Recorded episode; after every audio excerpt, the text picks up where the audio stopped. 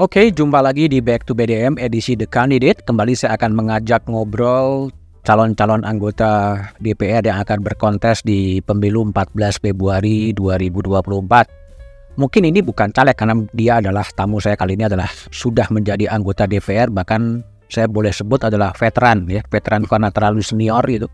Nah, terlalu anggota DPR tapi eh, tamu saya kali ini tetap akan maju lagi di 14 Februari 2024 dari fraksi PDI Perjuangan Trimedia Panjaitan. Gimana kabar Trimed? Baik Pak Budiman.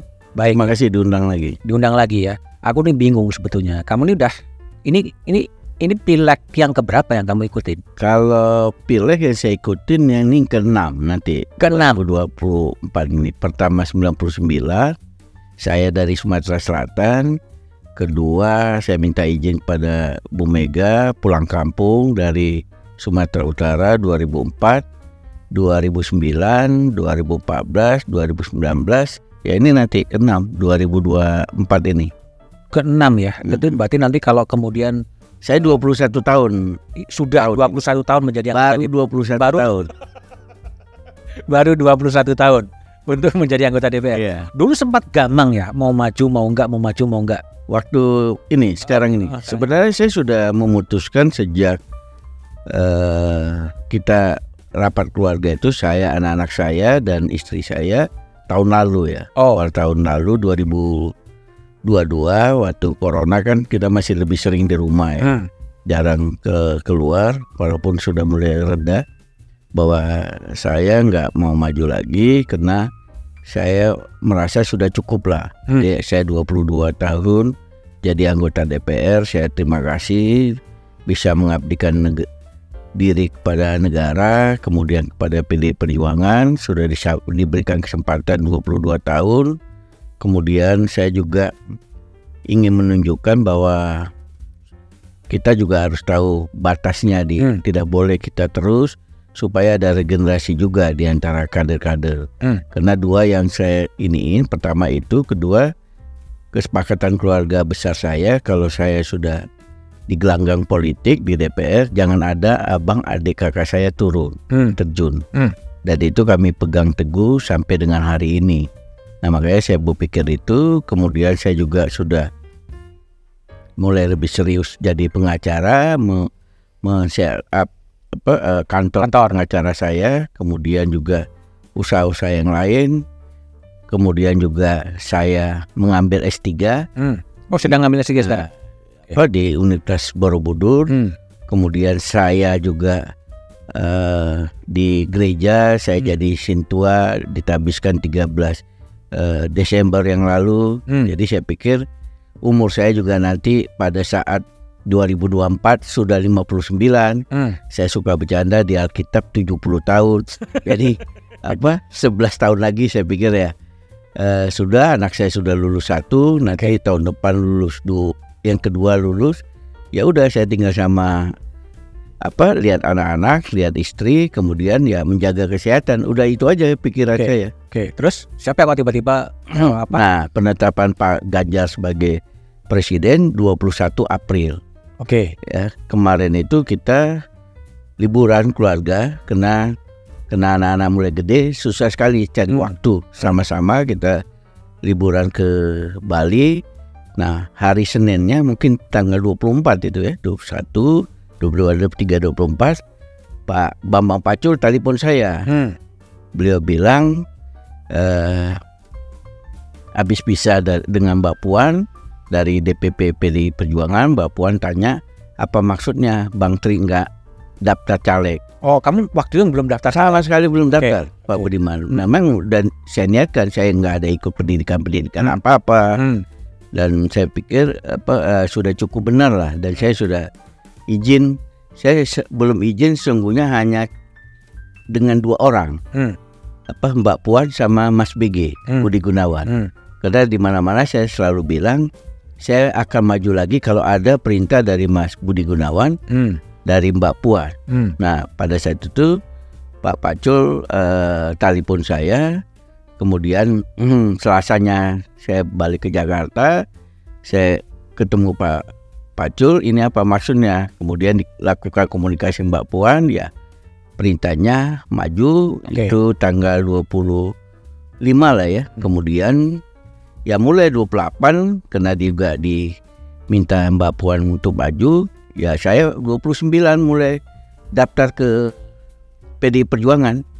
Kan ada apa eh, formulir pendaftaran segala macam baru diisi sementara kita mendengar PD Perjuangan kan KPU sampai tanggal 13. Ya. Nah, PD Perjuangan rencananya mendaftarkan caleg-calegnya ke bacalek ya, ke KPU tanggal 11 Mei. Hmm. Jadi saya tiga hari apa lima hari menyelesaikan semua pers- persyaratannya, dokumennya. Untung saja Pak Budiman, setiap saya eh, terutama lima tahun yang lalu legalisir itu saya rangkap enam. Oh, Oke. Saya rangkap enam dari mulai ijazah SMA, S1, S2, Hmm. saya rangkap enam. Jadi bisa langsung dilengkapin Oke. oleh istri saya dan itu beres. Kemudian urus kesehatan, kemudian SKCK dan pengadilan dan itu bisa tiga hari empat hari lah selesai. Hmm. Baru langsung diserahkan ya. Eh, terdaftarlah saya sebagai bacalek lagi sampai di daerah Sumatera Utara bingung semuanya. Oke. Eh, sa- nama saya ada lagi. Oh. Mungkin ada yang senang, ada yang nggak senang juga. Jadi semata-mata udah keluarga udah memutuskan untuk tidak berhenti Sudah, stop sudah. di politik. Sudah. Tapi kan ada perintah dari Mbak Puan melalui Pacul sehingga Ah, maju lagi. maju lagi tuh sebenarnya ininya. Oke, tapi nggak bosen ya? Kamu sebagai berapa? 21 tahun lah minimal sampai sekarang menjadi anggota DPR gitu. Sebenarnya kalau dibilang bosan, ada bosannya juga gitu loh. Tapi kemudian dibilang enak, ada tantangannya. Eh, cukup banyak tantangannya. Apalagi yang menarik sebenarnya kalau kita ke daerah itu ya, eh, reses, kemudian kundapil, kita bisa ketemu masyarakat, kenal latar belakang saya sebagai aktivis, ya, Hmm. paling enak lah ketemu. Sekarang ini kan kalau ketemu masyarakat tuh dibiayai oleh negara. Hmm. Kalau dulu kan pakai duit sendiri. Nah, Hmm, sekarang kan kasih-kasih bantuan kepada masyarakat itu Hmm. dibiayai oleh negara. Tinggal kita pilih. Kalau kayak saya ini berat Pak Budiman. Hmm. Daerah pemilihannya itu 16 kabupaten kota. Sumatera Utara Utara 2. dua. Ah, Dari mulai Labuan Batu Raya, kemudian Tapanuli Raya, Tabakser sampai Nias Raya. hmm. Itu cukup cukup luas daerah. Tapi biasanya saya jaga tuh sekitar 8 kabupaten. ya. 8 kabupaten. Nah, 8 kabupaten yang saya kawal betul. Dari sanalah kemarin tuh suara saya 106 ribu. Hmm. Memang apa puji Tuhan tuh sejak pemilu dengan suara terbanyak, suara saya selalu di atas 100 ribu. Hmm. Karena itu juga menurut Pak Bambang Pacul, salah satu mungkin ininya karena saya termasuk yang bisa apa eh, mencari suara sampai di atas 100 pers- 100 ribu ya. Hmm. Karena kalau kita lihat dari 560 anggota DPR yang duduk sekarang ini, mungkin nggak sampai 30-40 persen ya, yang bisa suaranya di atas Di atas 100 ribu. ya, di atas 100 ribu. Itu kalau istilah orang politik, di atas 100 ribu itu sudah bawa kursi sendiri, Bawa kursi sendiri. bawa kursi sendiri. Hmm. Kalau di atas 150 dia ribu dianggap kursinya sudah cor-coran, Sudah cor-coran. sudah cor-coran. Oke, oke. Terus gini, gimana Trimet untuk merawat konstituen itu sehingga suaranya bisa sampai ke 100 ribu, bahkan lebih dari itu? Rajin aja, Hmm. turun, rajin menyapa mereka. Misalnya Labuan Batu Raya, sekarang kan sudah tiga kabupaten.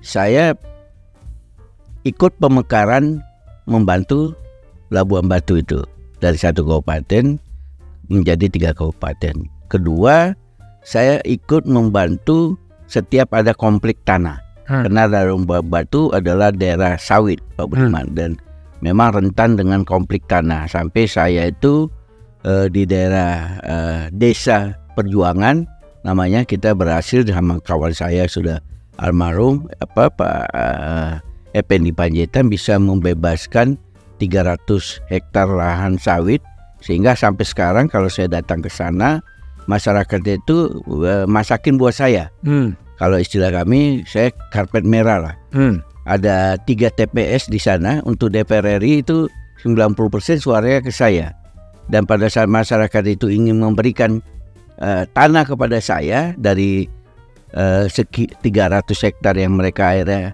tidak diperpanjang HGU-nya, saya nggak mau. Hmm.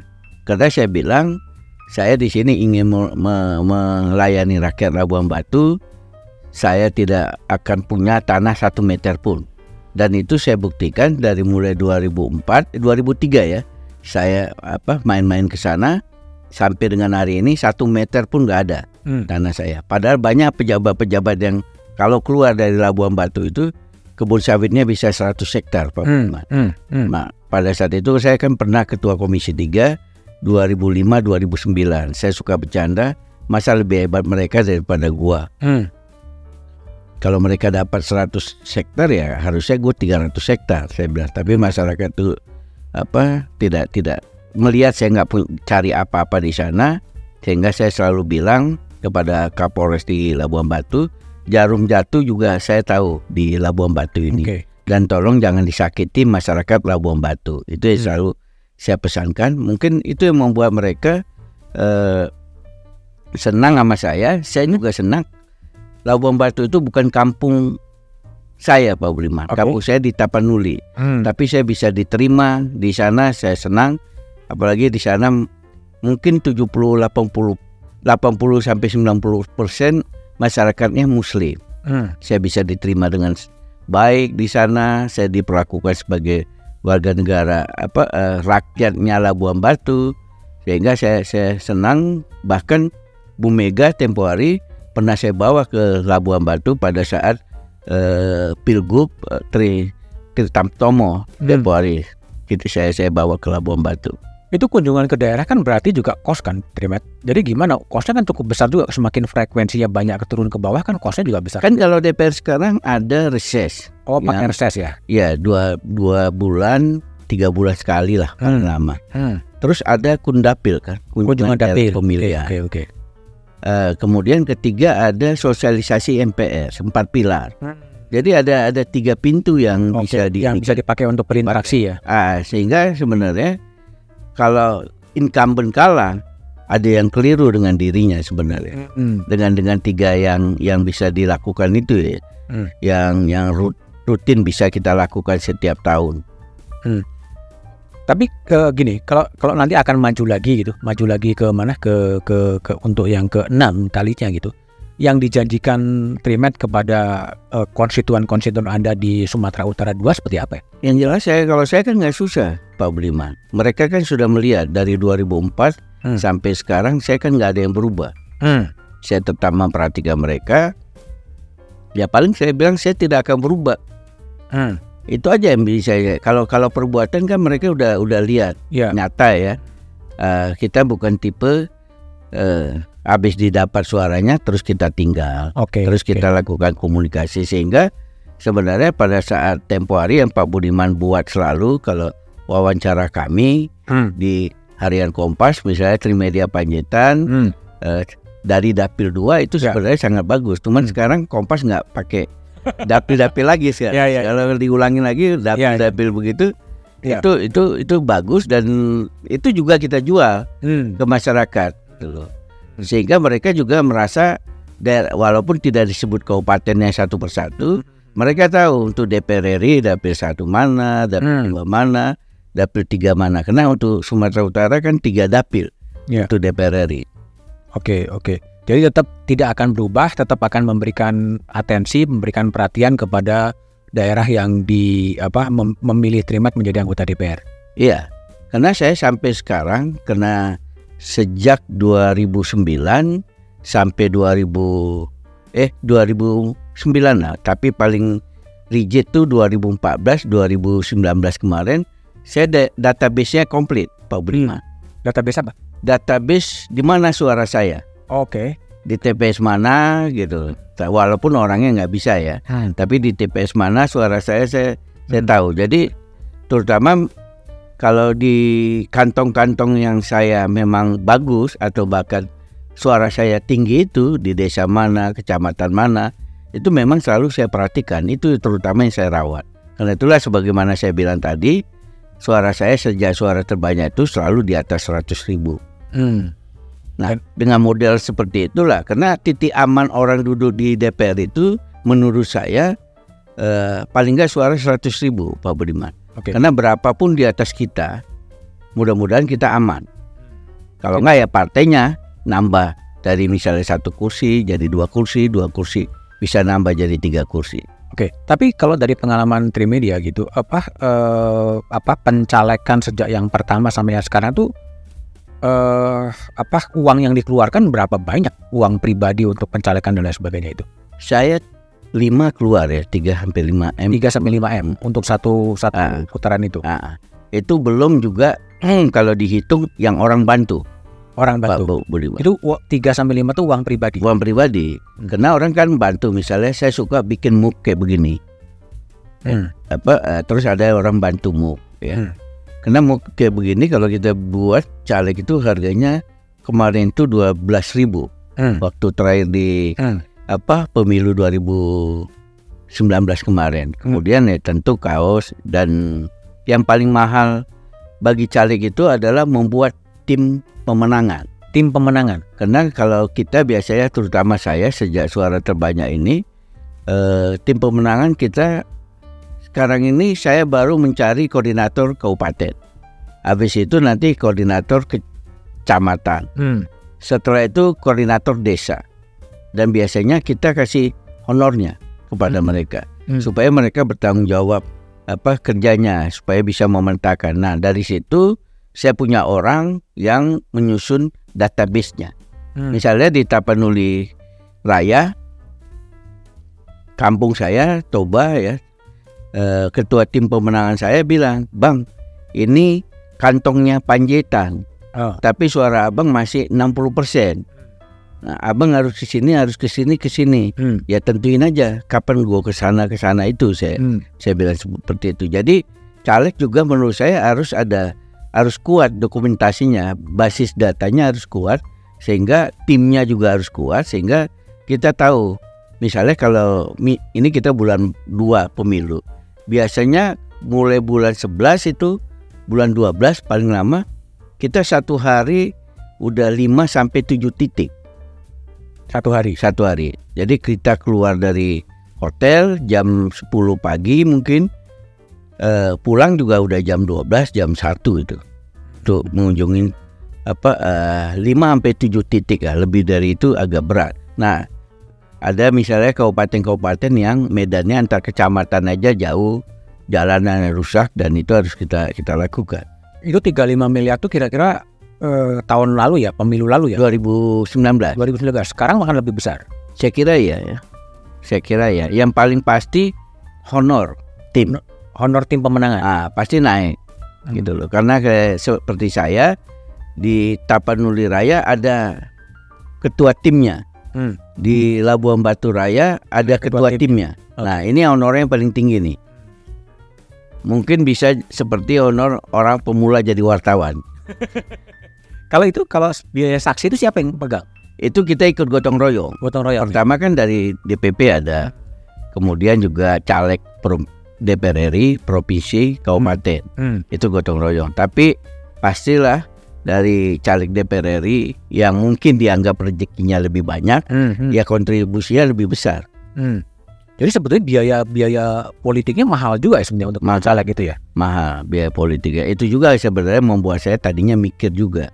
Lebih bagus saya bisnis saja. Bisnis saja. Nah, itu juga yang mikir. Tapi karena ada arahan dari DPP sehingga Bukan, khususnya Mbak Puan lah. khususnya Mbak Puan, Nah. ya khususnya Mbak Puan. Nah, Oke. makanya saya WA lagi Mas BG, ya harus maju Mbak Mas DP Hmm. gitu. Karena apa eh, kalau ibu kan kita jarang berkomunikasi, ya kita yang bisa masih bisa rutin WA WA kan sama Mbak Puan sama Mas BG ya. Selama hampir 20 tahun ya jadi anggota DPR. 21 Eh, tahun. 21 tahun menjadi anggota DPR. Apa sih yang menjadi kepuasan dari Trimet sampai kemudian eh, apa menikmati lah sebagai wakil rakyat itu kemudian minimal bisa memperjuangkan aspirasi publik, aspirasi daerah pemilihan. Pertama apa eh, saya terlibat di dalam undang-undang advokat. Oke. Undang-Undang 18 ya. Kemudian banyak undang-undang yang bisa bisa terlibat. Undang-undang HAM juga saya Hmm. terlibat gitu loh. Ya soal-soal seperti itu sampai kemarin terakhir apa eh, eh, KWP Hmm. kita juga bisa bisa ikut terlibat. Hmm. Nah, sebagai orang hukum kita juga bisa mengawal kinerja kepolisian, kejaksaan, Mahkamah Agung. Saya ikut dari sejak pendirian KPK. Hmm. Saya ikut sejak pendirian Komisi Yudisial. Hmm. Saya ikut sejak pendirian Mahkamah Konstitusi. Hmm. Ya bagi saya itu sesuatu yang eh, tidak semua orang bisa seperti itu.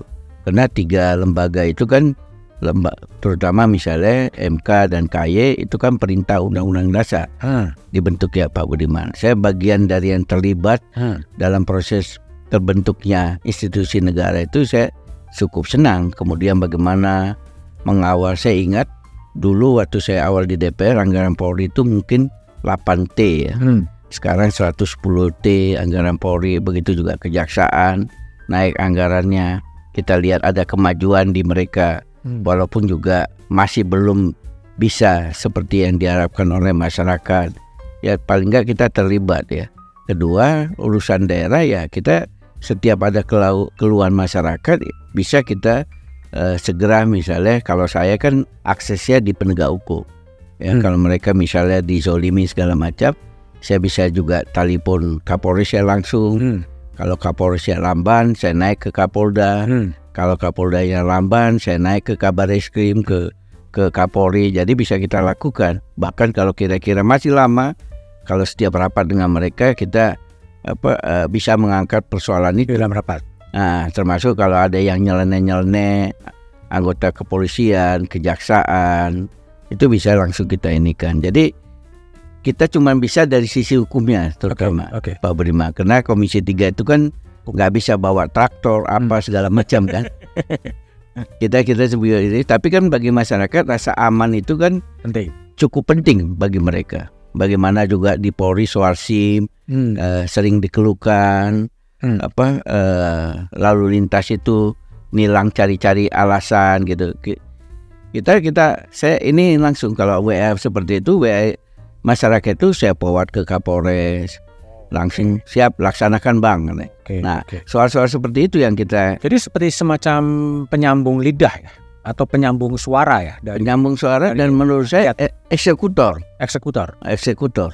DPR itu harus bisa menjadi eksekutor juga terhadap problem masyarakat. Dengan begitu ya mereka kemudian terima kasih Pak, dia bilang terima kasih Bang, gitu.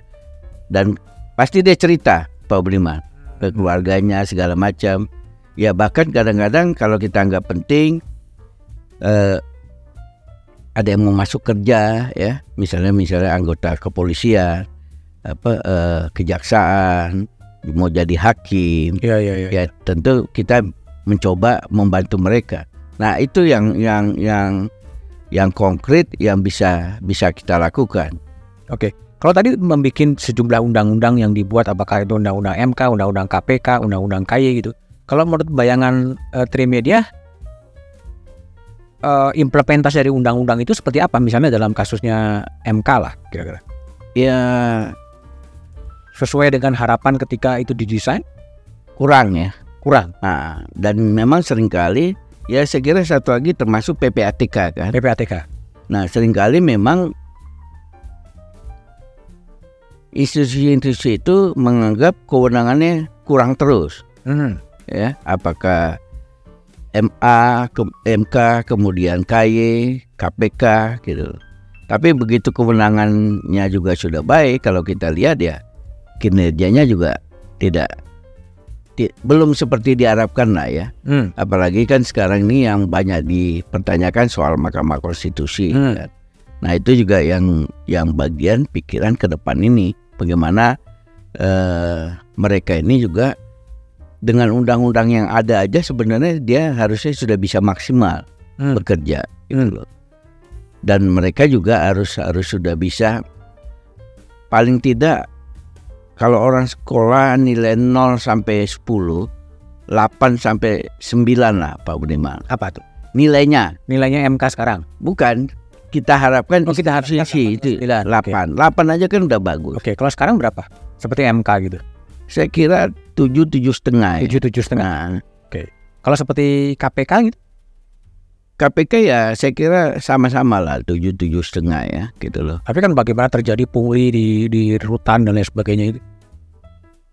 Ini yang kita juga harus kalau kita terakhir melihat bahwa sudah ada diberikan sanksi, Hmm. berarti kan ada problem di internal KPK. Ada problem di internal KPK. Selama ini kan pikiran kita itu bagian kan kalau KPK itu kan tahanannya yang mereka kelola langsung kan yang di Kuningan, Hmm. Pak Budiman.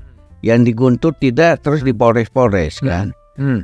Apalagi kalau misalnya sudah di Sukamiskin kan tidak. Hmm. Yang kita tahu dan kebetulan kami pernah dulu ke tahanan KPK kelihatannya kok nggak mungkin ya. Tapi begitu saya membaca ada juga apa eh, petugas minta video call dengan Hmm. istri apa eh, tahanan. Ya ka- kaget juga kita. Saya juga agak kaget juga tuh. Padahal kita ditunjukkan waktu kita periode yang lalu ya Ya. ke KPK bagaimana CCTV di mana-mana. Mereka juga apa tempatnya sempit nggak ada fasilitas telepon segala macam ada sampai seperti itu kaget juga saya Tapi kalau bayangan Trimet dengan dulu undang-undang dibuat dengan sebaik mungkin tapi pelaksanaannya menjadi eh, seperti sekarang dalam kasus KPK sebenarnya KPK ini mau jadi gimana sebenarnya menurut Anda? KPK sekarang sih menurut saya sudah sudah oke ya Hmm. tinggal lagi kita kan tahu lah Pak Budiman dari sejak Pak Firly mencalonkan banyak nggak suka Hmm. Hmm. Tapi beliau jalan terus dari mulai dia menjabat kan soal pakai helikopter udah dilaporin Dilaporin. Tapi kan kalau saya kenal Pak Firly itu mungkin let call ya, apa mayor ya. Hmm. Eh, Pak Firly cukup orang yang cukup punya integritas ya. Oke. Ya kita tidak bilang dia malaikat, cukup cukup cukup punya integritas. Di polisi juga kita sepanjang yang saya kenal dia sampai terakhir Kapolda Sumsel ya. Hmm. Ya orang nggak niko-niko gitu loh. Hmm. Bukan juga kita bilang malaikat, tapi orang ya di antara polisi-polisi yang ini dilihat ya tu- tujuh setengah lah. Tujuh setengah lah ya. Yang paling yang paling nggak lulus mana kalau dari tadi ada MK, KY, eh, apa PPATK, KPK, eh, Saya kira standar semua ya. standar ya. Belum standar ada yang semua. sembilan. Yang terakhir ini yang agak kita lihat terlalu maju juga jalannya kan MK. Terlalu maju itu artinya apa? Ya dari putusan-putusannya lah. Oh. Ya. Oke. Terakhir kan putusannya soal usia apa eh, pensiun pegawai panitera mereka Hmm. dia dia Hmm. mengatur untuk dirinya sendiri. Itu ya, Opet ya. ya saya kira iya ya gitu loh.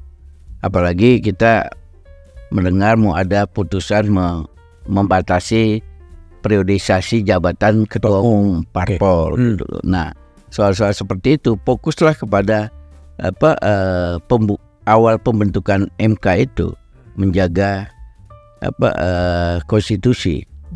Kalau tadi Trimet nyebut soal pembatasan ketua umum parpol, menurut Anda perlu dibatasin nggak sih itu? Saya kira nggak perlu dibatasin ya. Nggak perlu dibatasin. Sejauh, Ketua umum parpol kan yang yang memilih anggotanya. Hmm. Kalau misalnya dianggap eh, ketua umumnya itu memang bisa membawa eh, kebesaran bagi partainya, katakanlah seperti Bu Mega gitu loh. Loh, dua kali pemilu siapa yang Ya. bisa meng, ini kan soal kinerja Ibu. Hmm. Dan sampai sekarang tidak pernah punya persoalan hukum. Kalau pembatasan masa jabatan anggota DPR Kalau anggota DPR justru menurut saya perlu dibatasi. perlu dibatasin mana? Ya maksimal sebenarnya tiga periode udah Tiga periode cukup. ah, udah cukup. Kenapa perlu dibatasin? Karena memang kan nomor satu harus ada regenerasi, Regenerasi. harus ada regenerasi. Kedua juga sebenarnya kalau satu orang di satu tempat terlalu ma- lama kan menurut saya kurang bagus. Kurang juga bagus juga. Jadi kalau menurut Anda memang sebaiknya dibatasi maksimal tiga periode gitu. ya. Kalau menurut saya yang tidak. DPR dalam tidak. satu dapil. kecuali dia PAW ya. Oh, itu di PAW. Nah PAW. Kalau PDIP kan sudah mulai Pak Budiman. Hmm.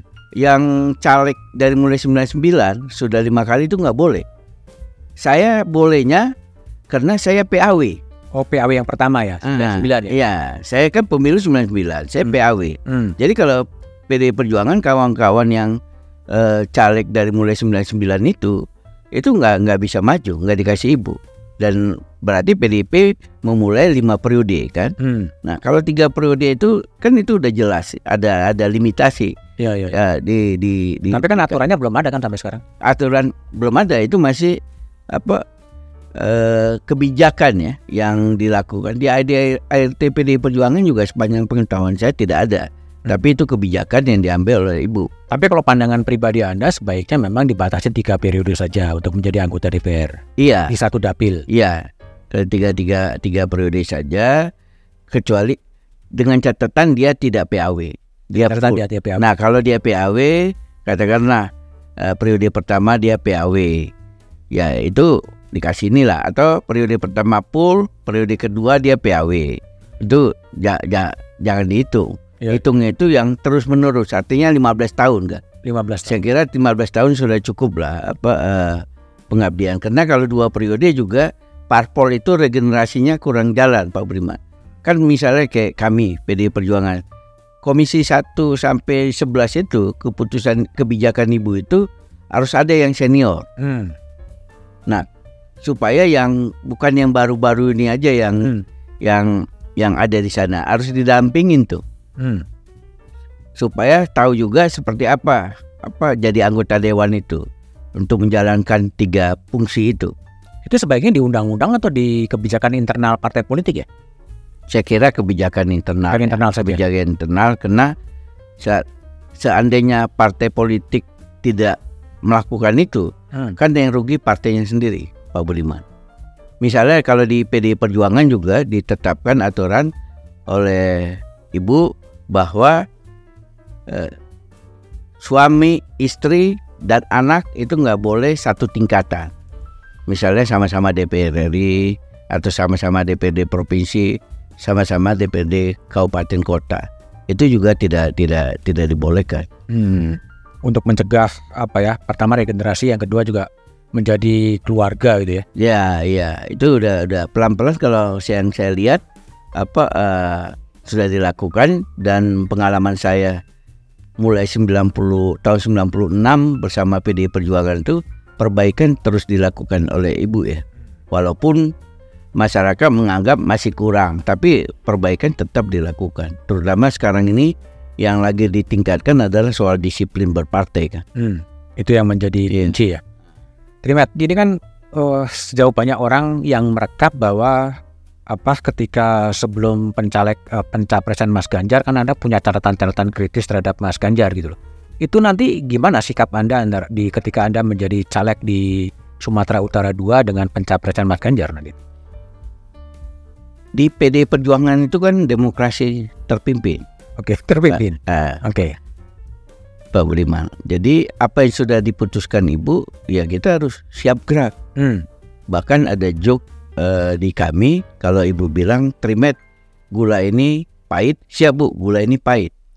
Nah, apa yang terjadi sebelum Pak Ganjar ditetapkan yaitu apa catatan dari saya. Tapi Iya. begitu diputuskan Ibu, eh, saya siap mendukung Pak Ganjar jadi calon presiden. Bahkan waktu Pak Ganjar ke Medan beberapa waktu yang lalu eh, seharian saya temani beliau bahkan kami salaman banyak itu masuk di ini bahkan saya bilang pada saat itu saya siap memenangkan Pak Ganjar di Sumatera Utara. Oke. Itu menjadi tanggung jawab saya nanti. Dan memang posisi terima adalah tegak lurus kepada eh, keputusan partai politik kan itu yang dipegang kan. Keputusan Ibu Ketua Umum. Ibu Ketua Umum. Ah, Ibu Ketua Umum sehingga bahwa di saat-saat apa belum ada keputusan ya ya itu preferensi pribadi lah ya. dan di PD Perjuangan seperti itu tidak ada masalah Pak Budiman. Tapi kita boleh berdebat, boleh ini sebelum, tapi setelah ada keputusan kita harus tegak lurus. Hmm.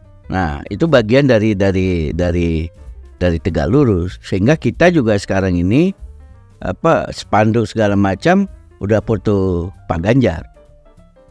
Udah siap ya. Bukan sudah sudah dilakukan bahkan.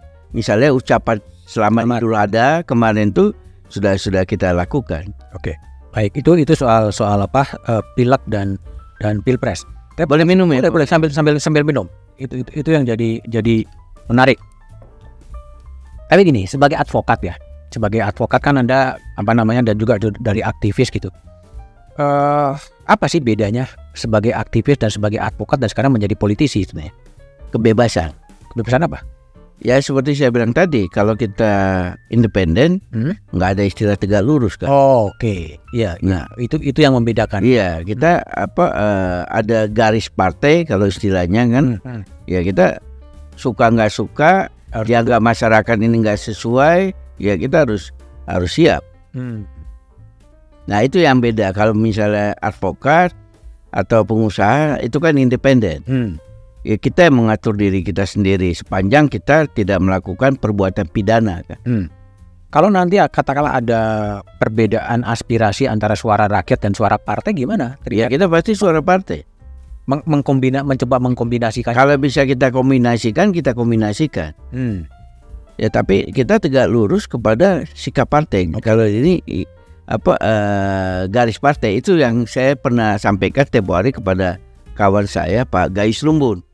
Oh Ya, Ah. kan kebetulan saya mengajak Pak Gais Hmm, itu eh, masuk PDIP, kemudian jadi caleg ya. Puji Tuhan dia jadi jadi anggota DPR. Hmm. Saya bilang, Bang, abang ini boleh profesor doktor Ah. hukum bang. Ah. Tapi nomor satu, abang di PDIP junior.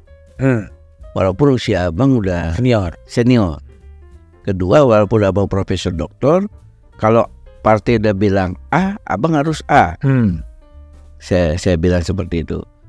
Awal-awalnya agak sulit bagi Bang Gayus. Hmm. Itu resikonya Bang. Abang mau jadi Partai. anggota partai, mau masuk DPR.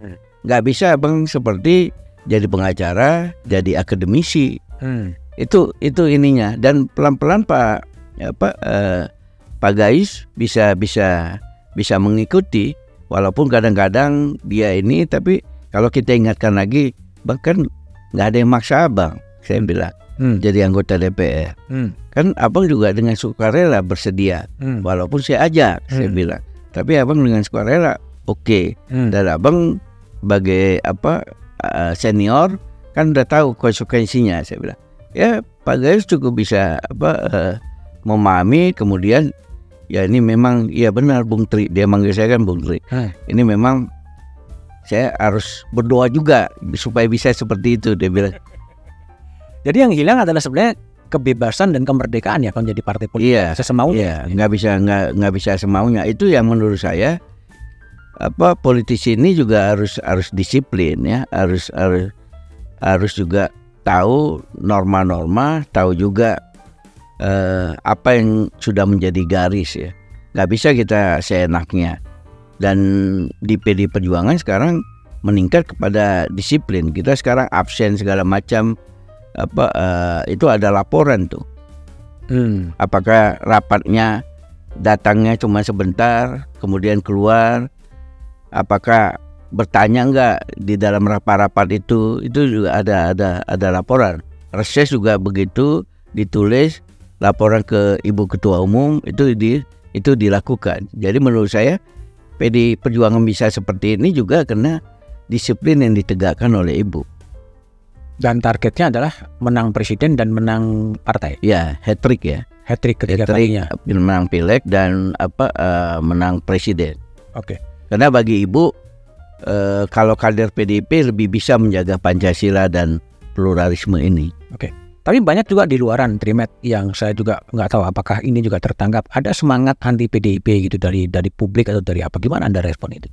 Saya kira biasa ya. Hmm. Mungkin eh, mereka ada yang nggak suka itu melihatnya eh, iri hati. Hmm. Kok bisa menang terus? Hmm. Itu aja faktornya. Padahal kalau seandainya mau diikutin Pak Ketua-Ketua Umum Parpol ini cara-cara ibu mengelola partai pasti mereka juga bisa seperti itu. Ya. Jangan juga kita bilang apa eh, kita tidak ada mahar, Hmm.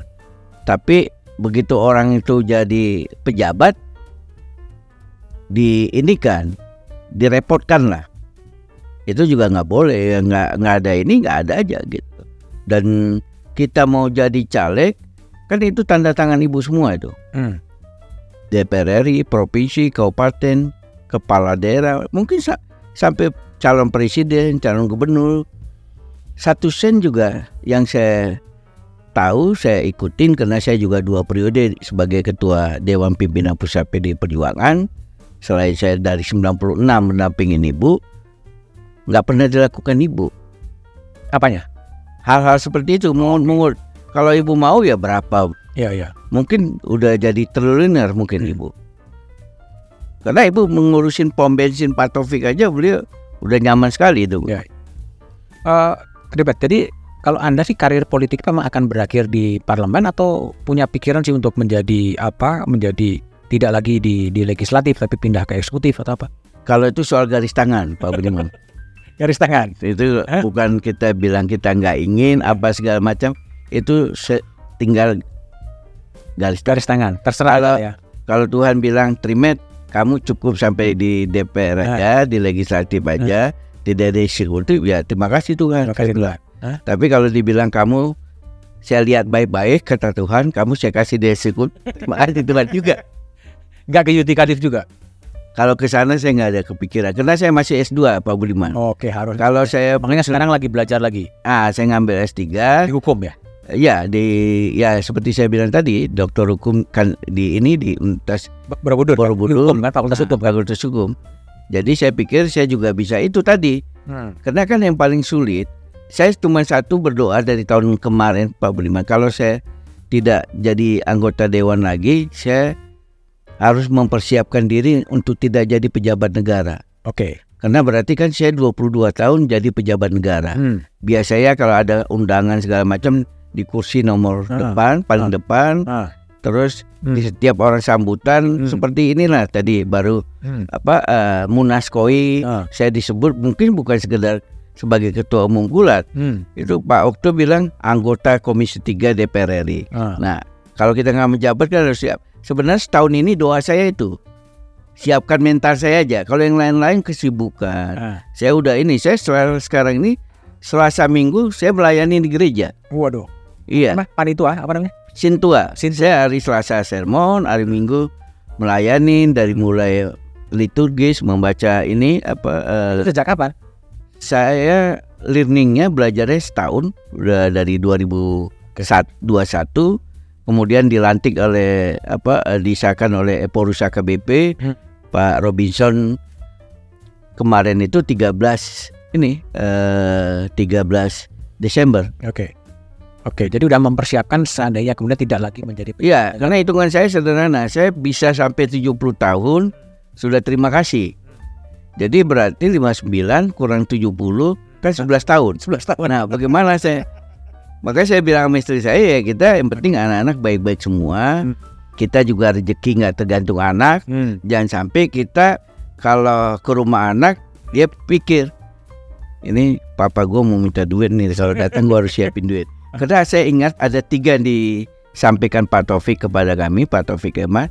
Trimet, kalau tua jangan jadi orang susah, Hmm. katanya. Pertama, kamu anak-anak kamu perlu uang karena sekolahnya makin tinggi, kuliah.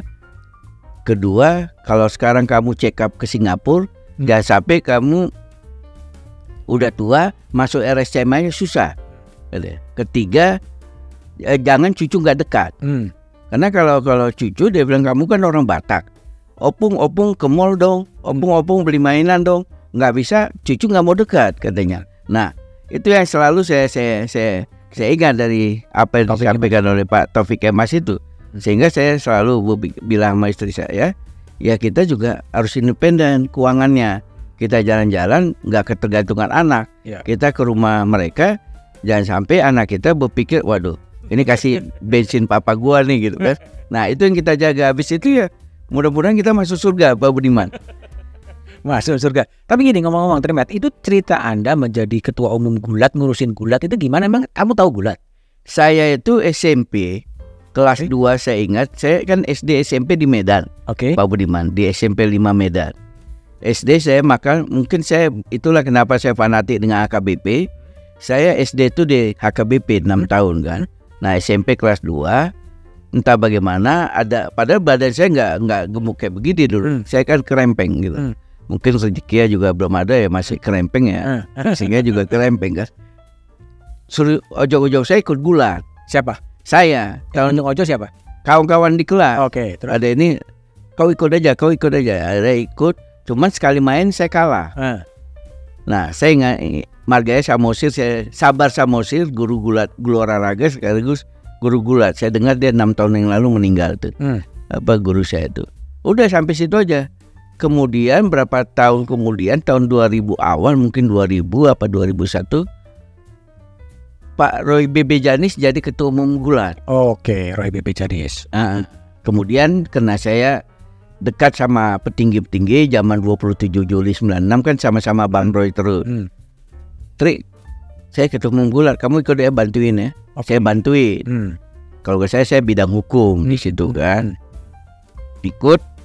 Nah, pada saat lima tahun yang lalu mungkin ini ada track record ini, terutama saya kira waktu saya jadi pengurus itu ya di apa eranya Bang Roy BB Janis itu ya ada apa eh, pengurus-pengurus gulat yang minta sama saya jadi ketua umum gulat. Oke. Akhirnya pas saya pikir-pikir, saya diskusi sama anak sama istri, ya udah saya saya ambil aja. Hmm. Tapi kan pada saat saya periode pertama itu corona kan dua tahun lebih, Hmm. kita nggak bisa melakukan apa-apa. Hmm. Eh, kedua banyak juga yang nggak suka sama saya. Kemudian pengurus itu kenapa? Karena saya setelah saya tidak mau masuk pengurus eh, di saya ini orang-orang yang cuma cari makan. Karena mohon maaf Pak Budiman ya, Hmm. eh, banyak pengurus cabur ini yang cari makan jadi pengurus. Hmm. Makanya saya kira olahraga kita ini nggak sulit maju ya. Hmm. Soal-soal seperti itu banyak yang saya saya tidak masukkan. Kemudian ya, macam-macam lah. Tapi terakhir waktu kita lihat dia corona mulai reda, kita buat kegiatan, mereka baru tahu bahwa saya juga serius. Apalagi yang saya ajak masuk dalam kepengurusan itu mau secara gotong royong mem, apa bantu kegiatan Hmm. sampai kemudian saya diminta lagi terutama sama beberapa pengurus Gus, Gus Pak Gusti Randa untuk maju ke periode kedua. Saya bilang oke lah. Oh itu jadi ceritanya dibawa oleh Roy BB Janis awalnya ya. Awalnya Roy BB Janis me- mengajak saya jadi pengurus. Mungkin itu yang Ya. yang mereka tahu dan ya puji Tuhan mungkin apa dukungan Pak Budiman juga Hmm. si game di Vietnam kita hanya tiga perak. Tiga pen. Menpora pada saat itu Pak Zainuddin Amali sebenarnya nargetin satu. Hmm. Satu mas. Satu enggak satu perak. Satu perak dapat tiga. Karena waktu SEA Games di Manila Gulan nggak ikut. Oke. Nah pada saat di Kamboja Kamboja. kemarin kita kalau dari pemerintah sebenarnya Pak Zainuddin Amali ya masih yang merancang itu dari sejak awal Hmm. satu emas. Satu mas. Tapi kami dari PPPB PGSI itu menargetkan dua tiga empat Dua tiga empat. empat Jisamsu kalau istilah kita. Hmm. Ya apa eh, munculnya Nah. emas dan kita terima kasih juga kepada Pak Zainuddin Amali pada saat itu eh, karena melihat keseriusan kita potensi mengizinkan mengirim sebenarnya kita minta 18 atlet Hmm. tapi diizinkan 14 atlet. Tadinya mau 10, 6 sampai 10 Pak Hmm. Budiman. Dan saya terima kasih juga pengurusan ini Pak Budiman bersedia menjadi penasihat dari PPPGSI dan kemarin hadir pada saat pelantikan. Oke, tapi kan dari dari 14 semuanya dapat medali kan? Iya, semua dapat medali. 662 ya. 662, Emas, 6 perak dan 62 perunggu. Itu Nah, ya. saya jujur aja Pak Budiman, karena saya bukan anak siapa-siapa. Pada saat pertama bendera merah putih berkibar di arena di Phnom itu SEA Games, saya apa eh, menitikan air mata itu. Saya nggak nyangka orang seperti saya ini bisa menaikkan bendera merah putih di apa eh, untuk cabang olahraga gulat itu. Dia itu- pertama siapa yang menang ya? Eh, saya lupa tuh siapa Ardiansyah atau siapa itu yang Hmm. menang itu. Dan Ak- sekarang tar- target berikutnya? Ya, saya dengar terakhir dari apa eh, Koni dan eh Pak Koi dan Kemenpora, mudah-mudahan eh, Asian Game Hmm. eh, di Guangzhou nanti ini kita diberikan kesempatan untuk enam atlet, terutama peraih medali emas itu.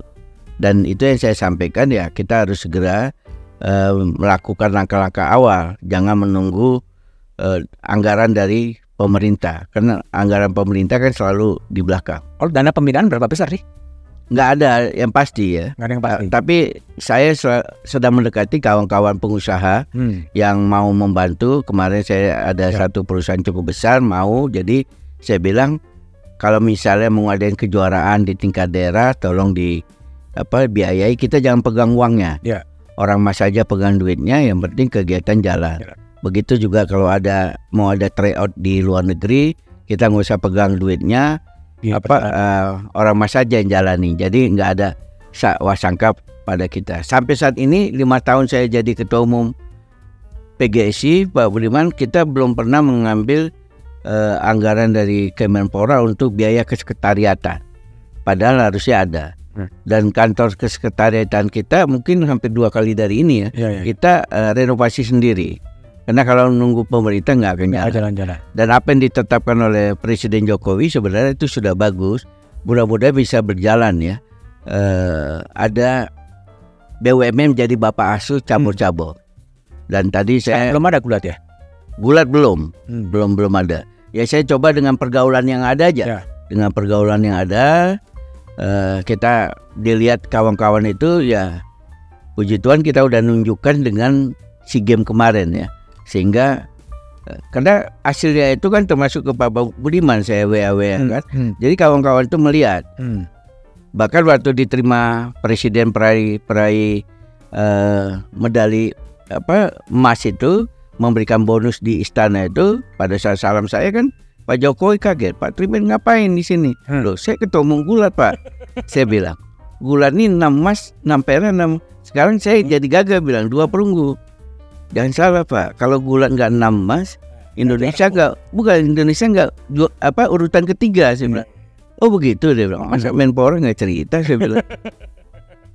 Ya saya sampaikan seperti itu. Dan memang sekarang enak ceritanya Pak Budiman tapi mengerjakan itu tidak enak dan saya terima kasih kepada Mbak Puan mau namanya dipergunakan untuk kita membuat satu agenda tahunan yang sudah tetap Kejurnas Gulat Piala Puan Marani Hmm.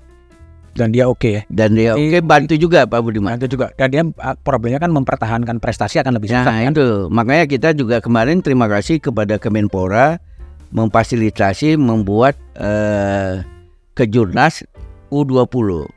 Saya tadi tanya Pak Gusti kira-kira ada nggak potensi? Dia bilang sekitar lima orang sih ada yang bisa kita Hmm. jaga dengan apa beda-beda kelas ya.